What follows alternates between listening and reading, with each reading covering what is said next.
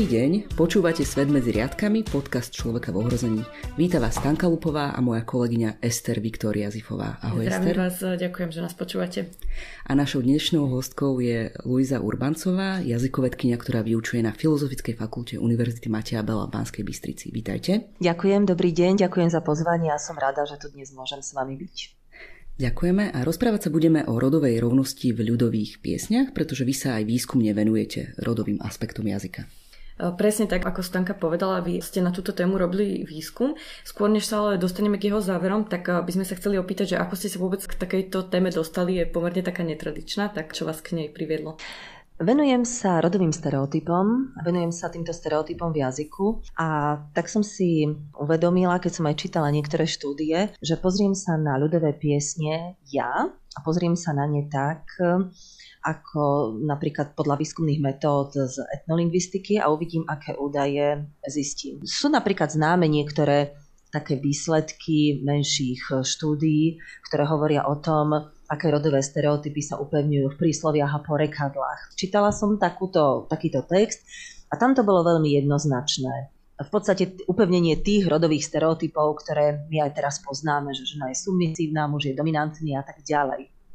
No a bola som zvedavá na to, aké informácie zistím ja. Tak to bola taká moja základná motivácia. Aj nám poviete, že ako ste si tie ľudové pesničky vyberali, podľa akého kľúča? To bolo pre mňa veľmi dôležité, pretože som presne rozmýšľala nad tým, že to môže ten môj výskum buď viac objektivizovať, alebo to môže byť nejaké subjektívne a keď niekto bude čítať výsledky, možno aj vy, ak ste to čítali, tak ste si povedali, no ale ešte je tam aj táto pieseň a ešte aj iná. Tú vzorku tvorila zbierka tisíc slovenských ľudových piesní ktorá bola publikovaná Jozefom Pavlovičom v roku 2004. Toto je ohraničená vzorka. Ja samozrejme viem, že ktokoľvek by sa pripojil do tejto diskusie, tak by ešte mohol nejakú ďalšiu pieseň ukázať, ale beriem to aj tak, že je niečo publikované, je tam istý výsek tej skutočnosti, pretože piesní je veľmi veľa a tiež vytvára istý obraz, to, čo je v tej jednej publikácii. Tak to bol môj korpus. Uh-huh. A z vašej štúdie vlastne vyplýva, že v tých textoch ľudových piesní sa veľmi často hovorí o vzťahoch medzi mužom a ženou a nás by zaujímalo, že na čo ste vlastne prišli, ako sú tieto vzťahy opisované. Áno, skôr tak ešte aj keď kým prídem k tomuto konkrétnemu, aj keď som rozmýšľala nad týmto našim dnešným stretnutím a to, čo by sme tak aj odkázali ľuďom, ktorí nás počúvajú, alebo to, čo chceme aj týmto trocha sprostredkovať, je aj to, že chcem zdôrazniť, že vlastne tie ľudové piesne môžeme vnímať ako isté stimuly na formovanie rodového vedomia. Samozrejme, že áno, ale ľudové piesne vznikali v istej dobe, v istom kontexte. A my v podstate, keď ich prenesieme prenesieme z tej doby vzniku, z toho prostredia, v ktorom vznikli, tak už je to úplne iné fungovanie a úplne iný život tých jednotlivých piesní.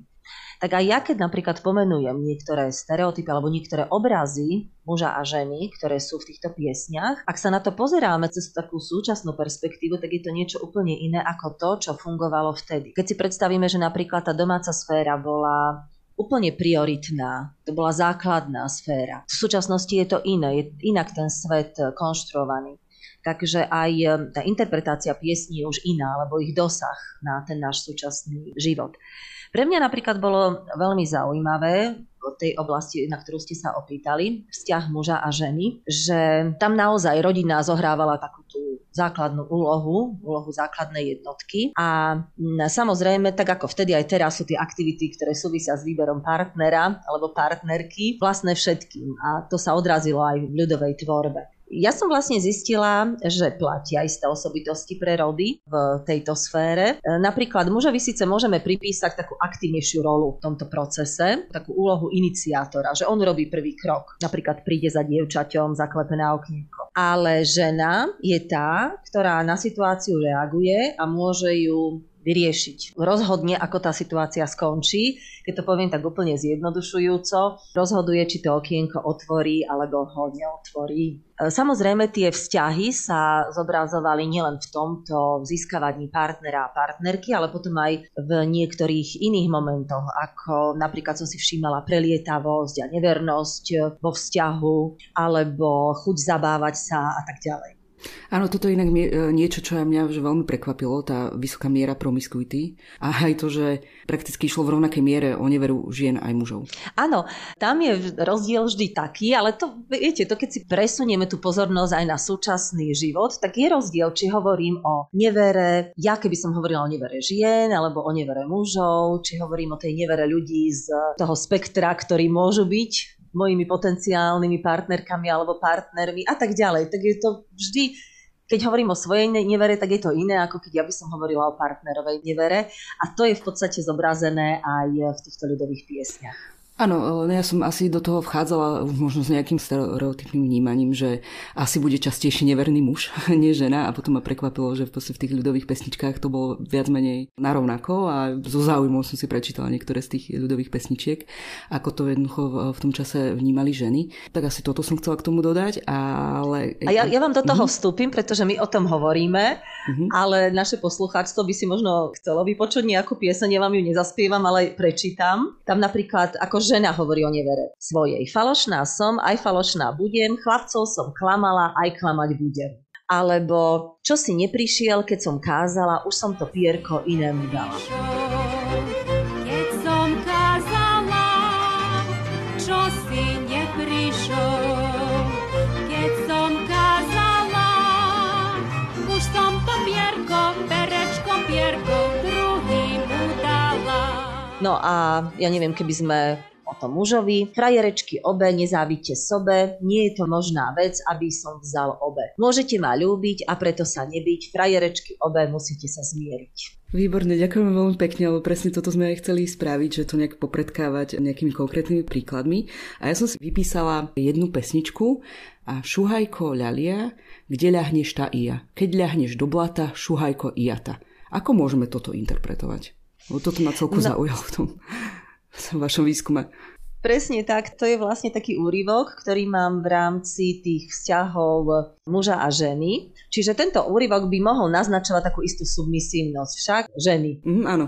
Tak toto áno, hej, že keď ľahneš do blata, šuhajko i jata. Ale tam napríklad potom máme aj ďalšie úryvky. Prídi, milý, prídi, nemôžem sa dočkať, zažiadalo sa mi tvoje líčka boskať. Alebo sme mali, mama moja to je ten, čo ma včera boskať chcel a ja som sa nedala, sama som ho boskala. Tak práve vidíme, aké je to pestré. Čo je úplne v poriadku, áno, sú tam tie obrazy tej submisívnosti, čo urobíš ty, chcem urobiť ja, čo je v podstate, viete, zasa v, v tej fáze zamilovanosti je to také bežné. A potom tam máme aj také, že, že tá žena je veľmi iniciatívna, že ona poboská prvá a, a tak ďalej. Tak to bolo pre mňa zaujímavé, že je to pestré. Nie je to také úplne jednotvárne. Takže toto vlastne e, poukazuje na tú rovnocennosť v prejavovaní ľubosných citov medzi mužom a ženou v ľudových piesniach?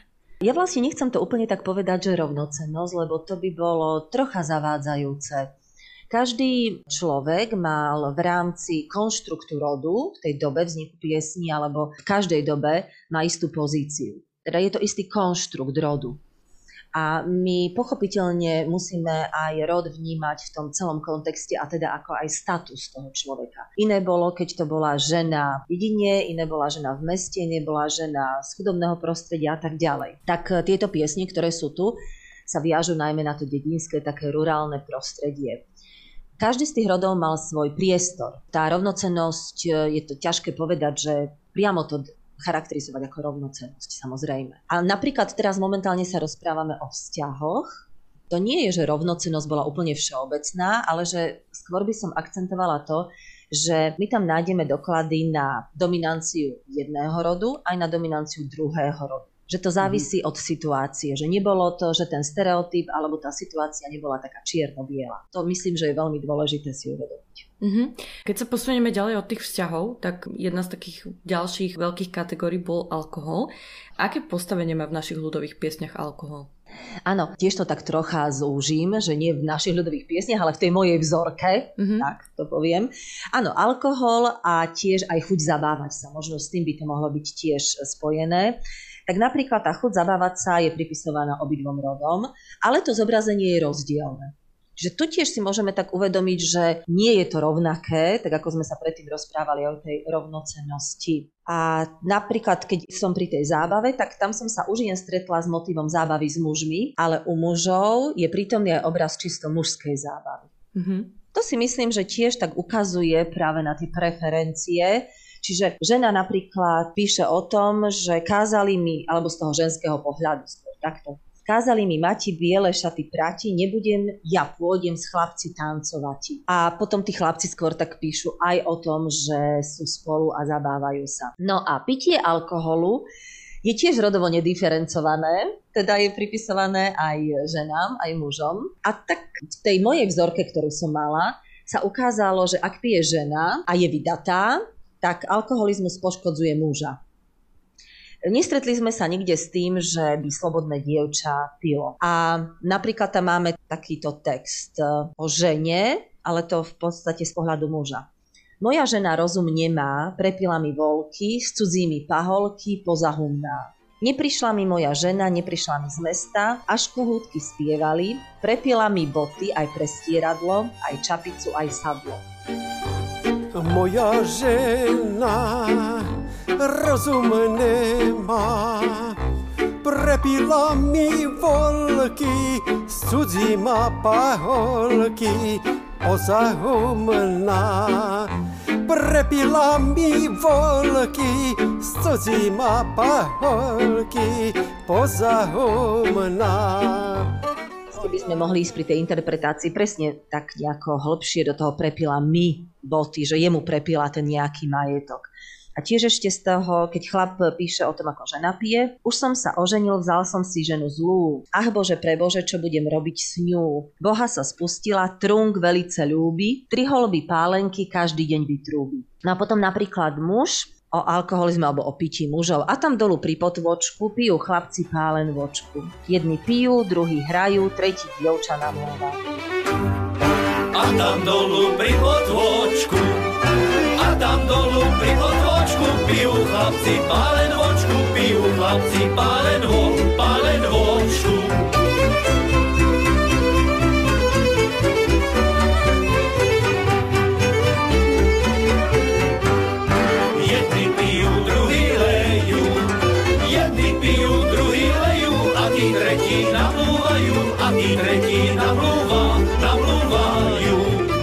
Iná zábava je to. Hej, také iné ponímanie toho alkoholu. Presne. Jano, Jano, zle gazduješ. Rád krčmárky navštevuješ. Mám ja kabát celkom nový, samá záplata a ten druhý, ešte lepší, nemá chrbáta. A ja na to nič nedbám, len si vínko popíjam, zahrajte mi muzikanti, ešte čo si mám. To pitie alkoholu e, z pohľadu muža sa potom neviazalo na tú ženu, ak správne rozumiem. Že keď to bolo naopak, že keď pila žena, tak, e, tak sa to vzťahovalo k tomu mužovi, že mu prepila niečo alebo že škodila tomu vzťahu, ale naopak to nebolo. A on si vlastne škodí sám sebe. Uh-huh. Presne, že tam je tá iná perspektíva, alebo iný ten uh, autorské poňatie, že kto vlastne spieva tú pieseň kto ju prezentuje. Pri čítaní vašej analýzy som mala pocit, že ľudové piesne tak trošku zobrazujú všetky nejaké naše ľudské neduhy. Napríklad mám pred sebou taký text, ja ho zacitujem. Anička, Anička, ty si trucovitá, keby bola moja, hej, bola by si bytá. Asi nie je úplne normálne, aby sme spievali o násilí na ženách. Ako toto vnímate, tento celý aspekt? Samozrejme, keď tie piesne zobrazovali život, tak zobrazovali aj taký život, ktorý už v súčasnom e, svete by sme to nepovažovali za korektné, aby sa to zobrazilo v piesniach. A tá téma fyzického konfliktu alebo toho fyzického násilia je súčasťou obrazu mužov aj žien. Teda to, čo ste citovali presne tak, je to tam, že muž e, sa vyhráža že nejak by sme to mohli takto povedať, ale máme tu aj e, inú perspektívu, ja budem citovať. Čo sa stalo v hornom konci, nedaleko v jednom domci? Tam žena muža, muža dobila, miesto metly izbu s ním zametala. Ešte mu to povedala, čo na svojom srdci mala. Ej mužu, mužu, dám ťa do školy a budeš mi robiť po mojej vôli. Teda je pravda, že fyzické násilie ženy na mužovi sa vyskytuje tak okrajovo. Ko mne bolo to môjim cieľom tam nejako percentuálne to vyjadrovať, ale aj z tých príkladov vyplýva, že toto je taký marginálnejší motív. V podstate, keď aj ten citát som mala, tak ten akoby zobrazoval to, že tam absentuje tá mužská dominancia a preto je žena dominantná. Vyzerá to tak troška ironicky, to keď stalo sa v jednom náhornom konci. A... Áno, ako by to bolo niečo netradičné, alebo ako by nejaký výsmech z toho pramenil. Presne tak, výsmech toho muža a tak. No a potom to druhé, to čo ste vy prečítali, tak to trocha je také, ako by to bolo akceptované, taký, taký normálny aspekt bežného partnerského spolužitia toto môže vyplývať aj e, samozrejme z tej takej fyzickej dominácie, z fyzickej síly, to, kto bol v tom vzťahu nejaký taký, že dominantnejší. Myslím si, že aj v ľudových piesniach sa zobrazuje to, že aj domáca sféra, tie práce boli rozdelené na základe tých fyzických predispozícií. Tak sa tie práce robili, no a tak sa vlastne aj ten vzťah nejako konštituoval. A nebolo to pre vás trošku také prekvapivé čítanie, lebo teda asi sa zhodneme, že fyzické násilie muža na žene už v dnešnej dobe akceptované teda nie je, takže keď sa na to pozeráme s nejakou dnešnou optikou, tak je to pre nás trošku také čudné čítať tieto texty, tak aké to bolo možno pre vás pri tej analýze? No áno, keď to vidíme v textoch takýchto, tak je to, je to také zvláštne, že to vidíme, že už to v súčasnosti nevidíme v textoch, No ale zároveň to zažívame v spoločnosti. Tá situácia sa mení veľmi pomaly a ženy zomierajú aj v roku 2020. Len sa o tom nepíše v piesniach, lebo to je tá ďalšia vec, ktorú by som ja chcela spomenúť, že my sa tu rozprávame o ľudových piesniach. Pre mňa by bolo veľmi zaujímavé porovnať, aj som si tak vravela, že keď som robila tento výskum, že a teraz by som mohla porovnať aké piesne sú v súčasnosti. Lebo niektoré aj z ľudovely, také, ale tie súčasné, myslím, naozaj z 20. storočia alebo 21. Tie, ktoré počúvame často. Pretože pozrime sa na to aj tak, že mladí ľudia, pokiaľ sa nevenujú folklóru, tak tieto piesne nepočujú. Čiže veľmi neformujú ich rodové vedomie. Ale počujú súčasnú hudobnú produkciu. A ten výskum som nezrealizovala, pretože ja som si povedala také piesne, ktoré som počula vo svojom nejakom predvýskume, že sa mi zdali veľmi jednoduché, malo motivicky pestré. Viete povedať nejaký príklad? Tých súčasných piesní? Áno. Tak možno aj vy, keby ste teraz si tak spomenuli, alebo možno každý človek, čo nás teraz počúva, možno nás počúvajú takí tí, ktorí nepočúvajú tú bežnú hudobnú produkciu, tak to je tak, také to tiež potom náročné. Ale keď si spomenieme na teraz takú nejakú veľmi bežnú pieseň, ktorá sa hrá v rádiách, tak teraz o čom je vzťah muža a ženy, a muž chce tú ženu, možno, že je tam nejaký rozchod, ale je to také sentimentálne neraz. A čiže oproti tej ľudovej tvorbe je to asi menej pestré, predpokladám. Tak sa mi to javí teraz, aj keď som ten výskum nerobila, ale javí sa mi to tak. Aj keď zase je pravda, že teraz keď vám to hovorím, tak iste sú už aj také speváčky, ktoré sú feministickejšie ladené a že tam akcentujú práve tú slobodu ženy, tak možno by ste napokon mohli zrealizovať ten výskum a, a možno sa o ňom budeme môcť raz. Presne tak, lebo v podstate tam ide aj o to, že ak si tento náš rozhovor vypočuje niekto, v podstate sa vypočuje v 21.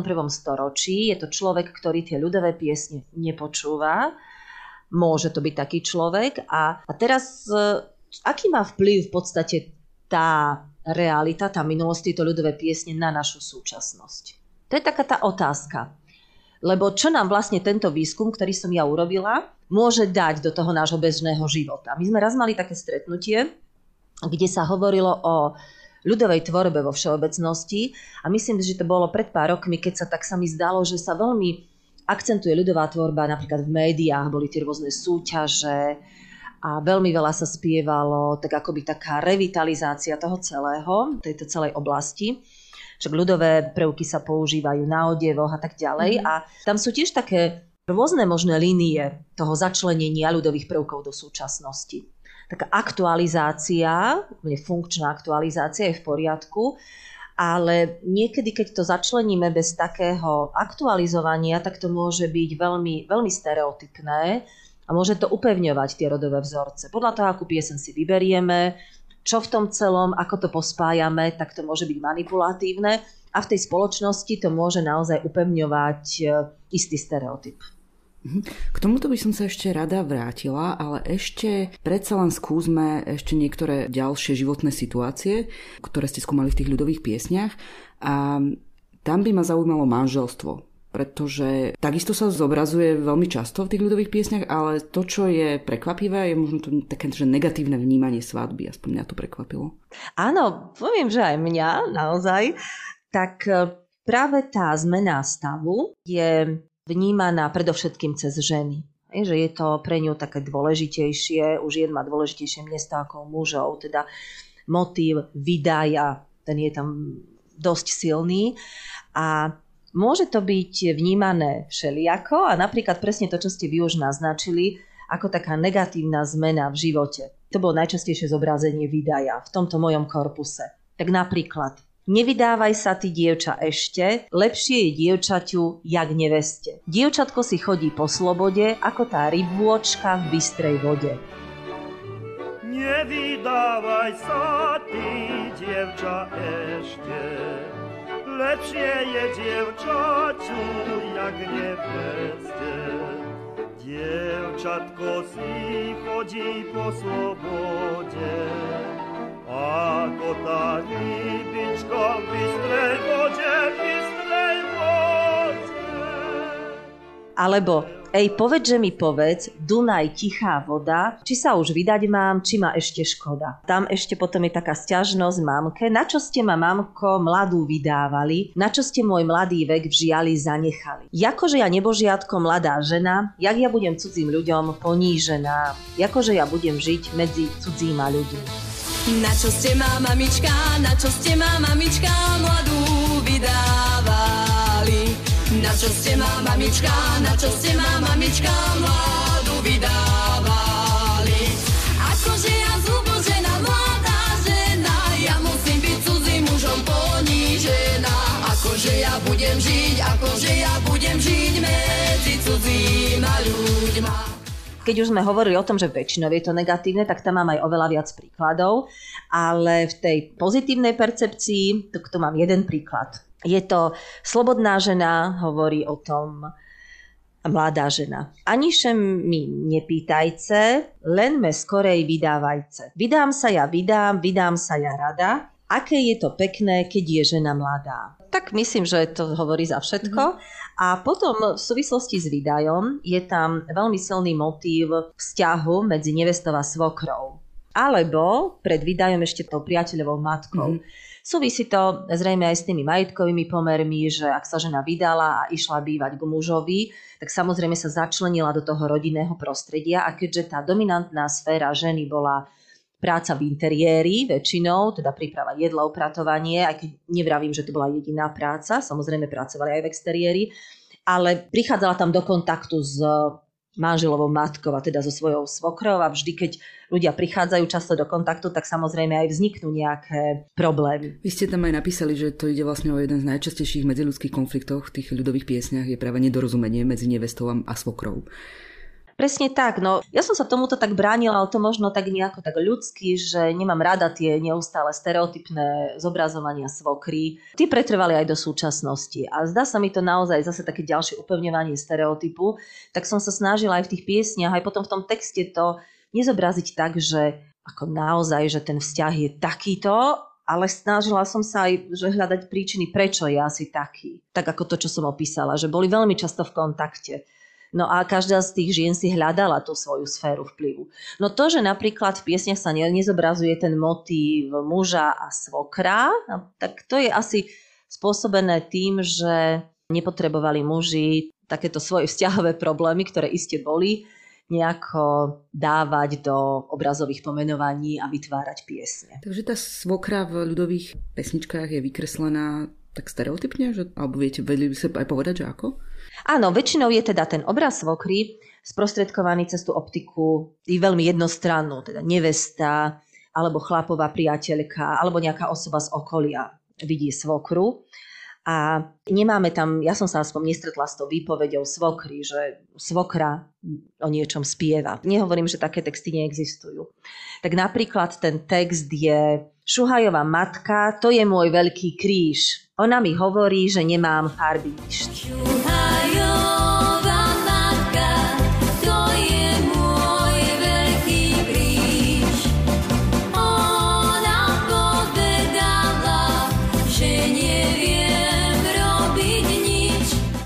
Alebo neplač ty Mariška, nekaz si očičky, už sa ti periny u druhej mamičky. U mojej mamičky pečené rybičky a u tvojej milí krvavé slzičky. No, tak to je taký obraz nie celkom príjemný. A Toto je také troška žartovné. Neboj sa Anička tej novej matere, keď ťa bude hrešiť, pichni ju za dvere. Takže takéto bolo riešenia tých konfliktov medzi svokrou a nevestou. Ale inak je škoda, že to nie je pohľadom tej svokry, lebo to by ma takisto Áno, zaujímalo, áno. že čo by povedala ona ako tá druhá strana. Áno, myslím si, že môže sa stať, aj keď nás bude niekto počúvať, tak e, my niekoho práve tým, to bude veľmi dobré, že vyrušíme tých ľudí, že povedia, nie, veď to je takto, ja poznám takúto pieseň a tam to je predsa úplne inak. A to si myslím, že je úplne v poriadku. Ľudia budú poznať rôzne iné piesne, kde sú aj iné doklady, tak e, možno, že ich to inšpiruje niekde niečo napísať, niečo publikovať a povedať, že aha, veď aj takáto pieseň tu je. Ja to vôbec nevylučujem, ale v mojom korpuse sa nenachádzala. Keď sa pozrieme na tú vašu vzorku, tak pomerne takým pravidelným motivom je aj práca. Kebyže sa pozrieme na vaše príklady, tak ako pracuje žena a ako naopak pracuje muž? No, ja už som to aj neraz spomenula, že tá, tá práca bola pre... Každý mal nejakú prácu v rodine. Práve ten súkromný život bol ten dominantný v ľudových piesniach. To keď dáme si ten presah do súčasnosti, tak my nejako nerozdeľujeme že teraz spievame, že o práci by sme nejako spievali, hej, že robíme niečo, učíme a tak, tak to bolo tiež možno celkom príjemné. A teda pracovali všetci a väčšinou ten interiér bol vyhradený pre ženy a tak sa mi ukázalo v tých textoch, že vykonávanie práce bolo limitované fyzickou silou. Ťažké práce vykonávali zvyčajne muži a tá činnosť je aj väčšinou považovaná za symbol dominantnosti. To je potom aj ďalej, keby sme možno sa tak snažili aplikovať toto, ako to je v súčasnosti, či stále tá fyzická sila pretrváva. To je taká tá otázka aktualizácie toho, čo sme zistili napríklad, ale ja sa vrátim k tej otázke. Čiže tá fyzická sila bola naozaj limitujúcim faktorom a tá dominantnosť je tiež viazaná na fyzickú silu. Keď sa pozrieme na štúdium a školu, tak tam sú aké rozdiely? Áno, ja len ešte chcem povedať k tej, k tej sile a k dominancii, že každý z rodov mal svoju sféru. Ale to porušenie nejakých ustalených schém, nejakých stereotypov a konštrukcií sa nejako trestalo. Vždy. A to vám poviem jeden text, dá sa taký, taký žartovný, lebo tento text je Orala baba záhradu, chytila muža za bradu. Ej mužu, mužu, či bolí, nedaj si žene povôli. Tak vidíte, že to je takéto vymenenie tradičných rolí, mm-hmm. že ona orala tú záhradu, No ale ten muž by mal byť dominantný a nemal by chcieť, aby žena mala nejakú takú vôľu alebo hlavné slovo. Takže opäť je ten muž tak na smiech trošku, ako to bolo pri tom násilí, že... Vždy, keď je tá zmena, zmena roli, alebo keď ten stereotyp je narušený, ten vtedajší stereotyp mm-hmm. poviem, tak je to také, je to násmiech. Či už v jednom alebo v druhom rode, tak vidíme, že je to vnímané negatívne, alebo smiešne, nemusíme hneď tam dávať to negatívne. No a vy ste sa spýtali aj na štúdium. Tak to štúdium vtedy presne, to bola tá externá sféra a štúdium bolo vyhradené pre mužov, ale nie len to štúdium, ale v podstate aj to, že išli za prácou niekam. Napríklad muž sa túla po svete, Mhm. tam často aj hľadá si nejakú ženu, hľadá si dievča. Mohlo by to byť aj taký nejaký prejav voľnosti, aj tak by sme to mohli interpretovať. Ale takisto by sme mohli niekedy to interpretovať aj tak, že je to neschopnosť toho človeka nájsť si živobytie na tom mieste, kde sa nachádza. Napríklad tam je taký jeden text. Dzivče počarovné, nezáľubše do mne. Ja chlapec vandrovný, co ti bude ze mne? Divče počarovné, nezaľubšie do mne. Ja, chlopec vandrovný, soci buze zo mne. Ja, chlopec vandrovný, soci buze zo mne. Hej, že, že vandrujem, chodím, nemám jedno miesto. No, tam tá interpretácia môže byť rôzna, pretože ja už to, alebo aj ktokoľvek tú pieseň počuje, už to interpretuje v úplne inej situácii. My teraz nehovoríme o tom, ako to bolo v realite, pretože samozrejme aj dievčatá išli niekde slúžiť, išli niekde inde robiť. Ja len chcem zdôrazniť, že my hovoríme o tom, ako je to v tých piesniach zobrazené, čiže to, čo sa v tom kolektíve nejako stabilizovalo, až tak, že našlo svoje stvárnenie v ľudových piesniach. Čiže napríklad máme tu taký chlapec, e, ktorý chodí po svete a ja som zoravý debnár a ja ťa dievčatko neznám. Vezmem si ja pobíjač kliešte a pôjdem vandrovať ešte. Keď ma ty dievčatko nechceš, hľadaj si šuhajka, kde chceš. Ja si len za vršok zájdem, tam si ja dievčatko nájdem. Mhm. Tak ako by mali také väčšie možnosti výberu. Tu máme aj také ďalšie, že a my chlapci, my šuhajci, budeme žiť ako vtáci. Sejme maky, lovme raky, bo zo trubov nebudeme jesť tupáky. A my chlapci do škôl súci, nebudeme vári chodiť za húsenci. No to asi súvisí s tým, že to miesto ženy presne v minulosti bolo vnútri domu, ako ste to povedali, a pre muža bol vyhradený ten exteriér. Presne a áno, a chlapec je teda ten, ktorý sa vzdeláva a ten, ktorý odíde, prípadne si môže hľadať tú ženu inde, ak by sme ešte k vzťahom, ale aj sa vzdeláva alebo zarába peniaze. A dievča je teda v tých piesniach tá, ktorá ostáva a smúti. Tak e, potom ešte v ľudových piesniach je, býva zobrazovaná aj tá práca kňaza že napríklad máme takú pieseň Janičko, čo robíš, že ty k nám nechodíš. Moja mamka povedala, že ty mňa nelúbiš. Môj otec hovorí, že mi nedovolí, že mi kúpi principiu, že ma dá do školy. Môj otec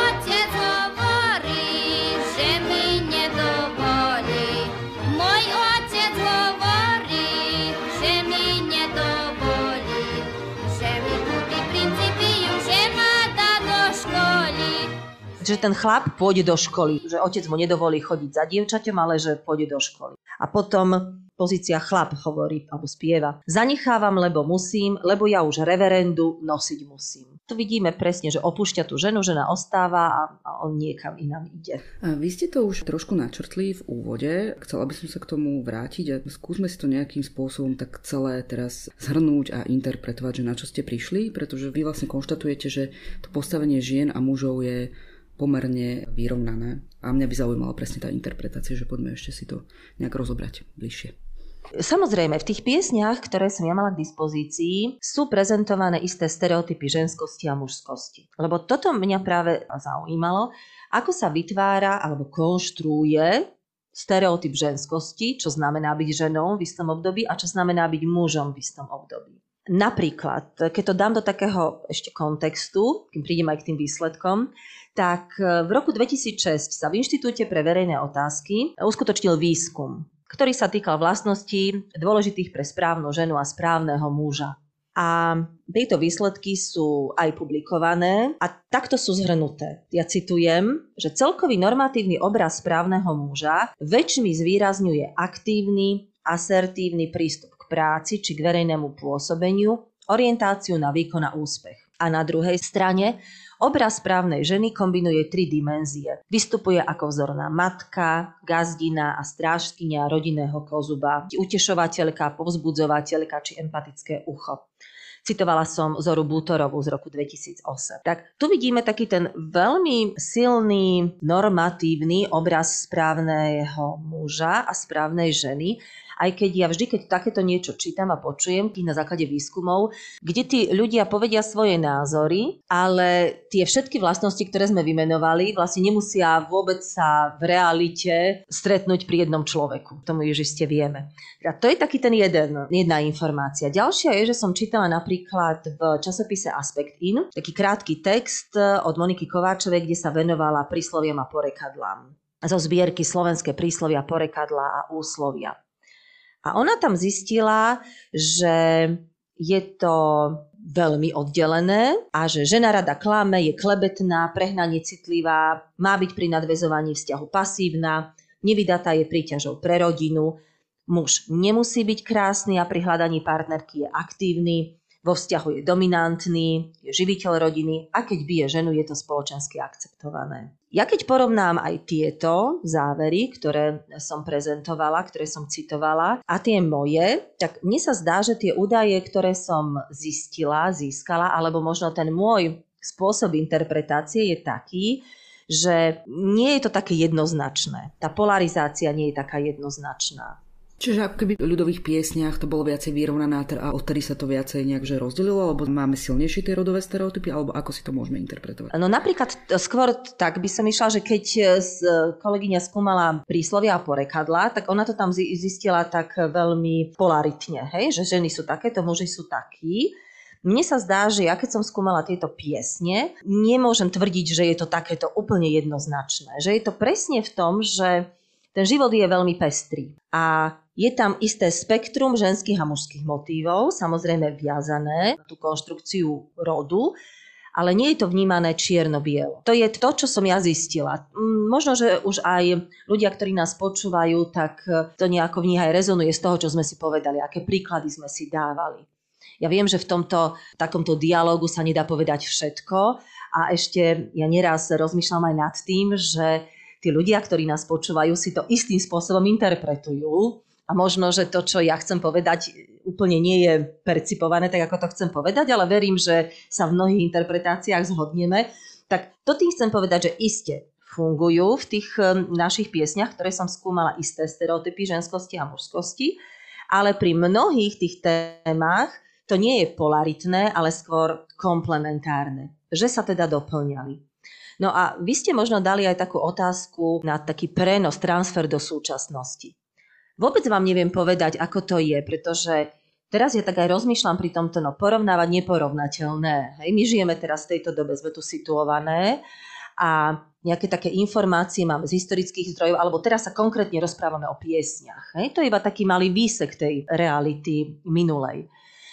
Ale skôr mi ide o to, aby sme sa pozreli, s čím sa my stretávame okolo seba a čo vplýva na to v súčasnosti, na tvorbu stereotypu mužskosti a ženskosti, alebo toho obrazu muža a ženy. My teraz máme veľmi veľa takých e, médií alebo veľmi veľa informácií, ktoré nás môžu nejako formovať a samozrejme máme aj také, ktoré sú veľmi polárne, že ženy sú také, muži sú takí. A potom máme také, ktoré vnímajú ľudí ako ľudí, bez toho, aby ich rozdeľovali. My máme vždy na výber sa zaradiť do jednej alebo do ďalšej skupiny. A tiež si tak hovoríme, veď to sa často používa, že žijeme v takých nejakých tých svojich bublinách. A keď ja to teraz to už aktualizujem na súčasnosť, aj sme začali troška tie piesne súčasné, sme sa o nich rozprávali, že my si vyberáme, čo budeme počúvať, aj e, aké budú naše hodnoty. Tak e, ja vám neviem tak povedať ako objektívne, že aké je to teraz v súčasnosti. Som rada, že hovoríte o tých súčasných pesničkách, lebo ja som sa vám chcela tak priznať, že prvýkrát, keď som začala uvažovať nad touto témou celkovo, tak som sa nejako ocitla na koncerte Kandráčovcov, ktorí teda sa celkom tomu folklóru venujú a snažia sa ho tak akože modernizovať. A spievali takú pesničku, ktorej sa teda spieva, budem citovať. Dub sa s dubom objíma, daj mi silu pre syna. Dub sa skláňa k jazeru, daj mi krásu pre dceru. Dub sa s dubom objíma, daj mi silu pre syna. Dub sa skláňa k jazeru, k jazeru, daj mi krásu pre dceru. No a na tomto koncerte teda bol Dav, ktorý spieval ľudovú pieseň, ktorá sa teda každému páčila.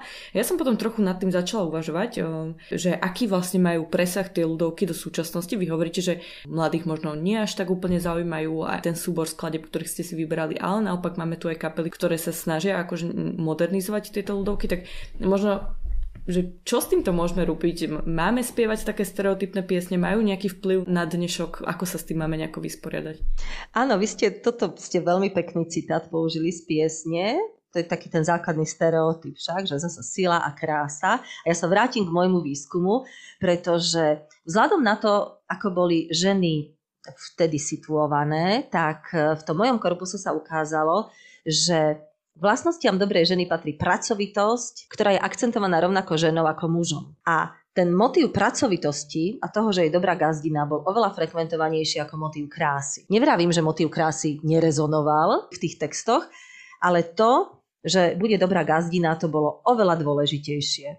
Napríklad... To je asi ten rozdiel oproti súčasnosti. Presne tak. No, v súčasnosti tam my už ako väčšinou vlastne nehovorím, že majú byť ženy šikovné. Napríklad máme, že vem si ňa Juro za ženu, budeš mať dobrú gazdenu. Ty budeš orať a ja siť, budem sa spolem dobře mít. Alebo ožen sa šuhaj, vezmi mňa, budem ti dobrá gazdina. A tak ďalej. No a vy keď ste toto, čo ste spomenuli a potom ste spomenuli, že čo s tým môžeme robiť, to nie je jednoduché povedať, čo s tým môžeme robiť, lebo to je celý komplex vecí.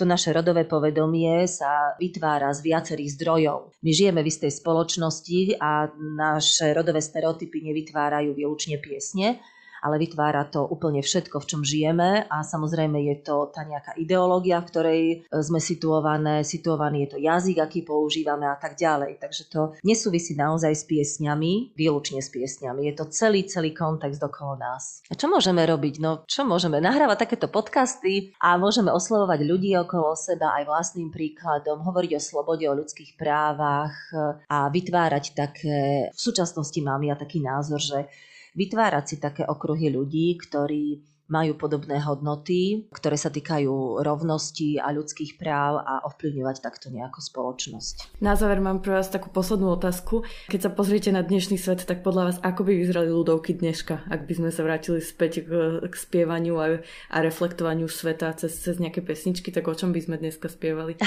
To sú tie ľudovky dneška, sú podľa mňa tie popové piesne. To sú tie piesne, ktoré možno keby sme si Vidíte, teraz mi to tak, keď to inšpiratívne tento náš rozhovor mi prišiel na um, že ak by som mala skúmať slovenské piesne, tak by som si možno zobrala nejaký playlist z rády, aby som skúmala tie piesne, ktoré sú najčastejšie hrané. A no, aké by mali byť, to je iná vec ako tie, aké sú. A tak vieme, aké sú, ak počúvame a ja neviem ani, aké by mali byť. Ale keď si teraz tak rozmýšľam nad tým, že aké by mali byť, no možno by mali byť viac o ľudskej slobode, rovnosti, a ja už teraz skôr rozmýšľam nad tým, že nechcem to dichotomické alebo bipolárne delenie na mužov a ženy, ale aby sme sa vnímali ako ľudia, tak to vidím, ale to je také, že v budúcnosti to by bolo také, že mohlo by to byť také, že by to nebolo takto rodovo silno diferencované. Tak sa tešíme aj na také piesne a veríme, že vo výskume budete pokračovať. Ďakujeme veľmi pekne za rozhovor. A ja vám ďakujem veľmi pekne. A ja ďakujem našim poslucháčom, že nás počúvali. Počúvali ste Svet medzi riadkami, podcast Človeka v ohrození. A ak máte nejaké pripomienky alebo nám chcete dať napríklad nejaký tip na nejakú ľudovú pesničku, tak môžete tak urobiť na mail, ktorý nájdete v popise pod týmto podcastom. Do počutia. Do počutia na budúce.